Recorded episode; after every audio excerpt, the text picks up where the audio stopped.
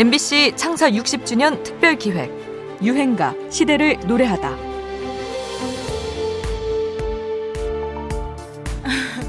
왁스라는 뜻은요. 네. 굉장히 저는 이렇게 강렬한 이름을 갖고 싶었었어요. 근데 네. TV를 보는데 외국 거리에 간판에 왁스라고 써 있는 걸 봤거든요. 그때 네. 눈에 확 들어왔어요. 그래서 왁스라고 지었습니다. 근데 뜻이 굉장히 멋져요. 사전적 의미로는 예. 되게 발전하다 이런 말이 있거든요.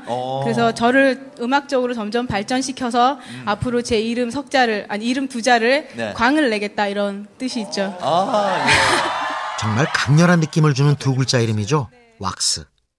가수로서 왁스의 존재감 역시 좀 유별난 데가 있습니다. 매번 당대 가요의 흐름을 거스르며 자신의 스타일을 밀어붙여왔다는 점에서 말이죠. 2000년 빠른 템포의 댄스곡 오빠로 이름을 알리기 시작했지만 원래 데뷔 앨범의 타이틀곡은 엄마의 일기였습니다.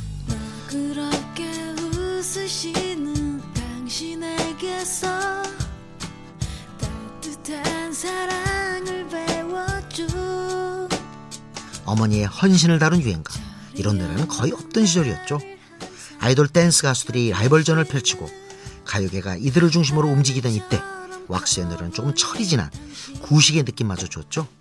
이런 복고적이라 할 왁스의 특징은 2001년 발표한 2집 타이틀곡 화장을 고치고에서 절정에 달합니다. 눈물을 쥐어짜듯 심파조로 부르는 노래는 마치 시대를 역행하는 것 같아 보였습니다. 하지만 이 곡은 아이돌 음악에 조금도 밀리지 않고 오히려 공존의 히트를 기록하게 되죠. 보편성을 띤 공감의 힘이었다고 할까요? 촌스럽다고 할 만큼 진한 노랫말과 발라드 선율이 대중의 가슴속을 파고들었던 거죠. 말없는 다수가 보낸 갈채, 아이돌 동무대에 대한 역습 이런 평들이 나오기도 했습니다. 빼어난 가창력으로 시류와 무관한 자신만의 스타일을 밀어붙여 거둔 승리의 유행가입니다. 왁스, 화장을 고치고.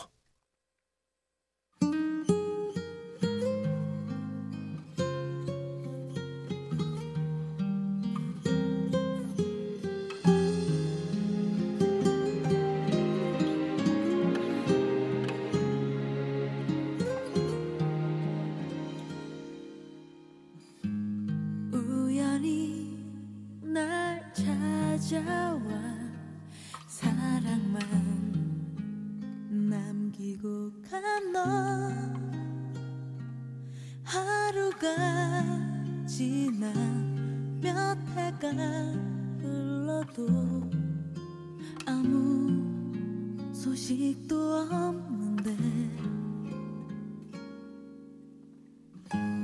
세월에 변해버린 날 보면 실망할까봐 오늘도 나는 설레이는 마음으로 화장을 다시 고치곤 해. 아무것도 난 해준 게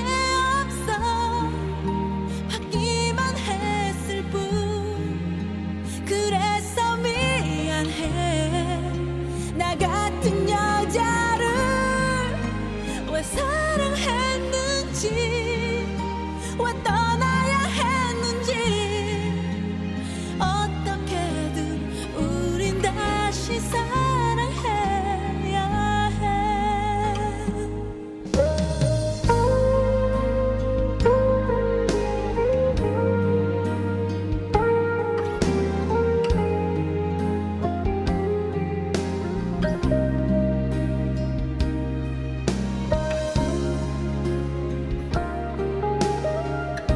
MBC 창사 60주년 특별기획 유행가 시대를 노래하다.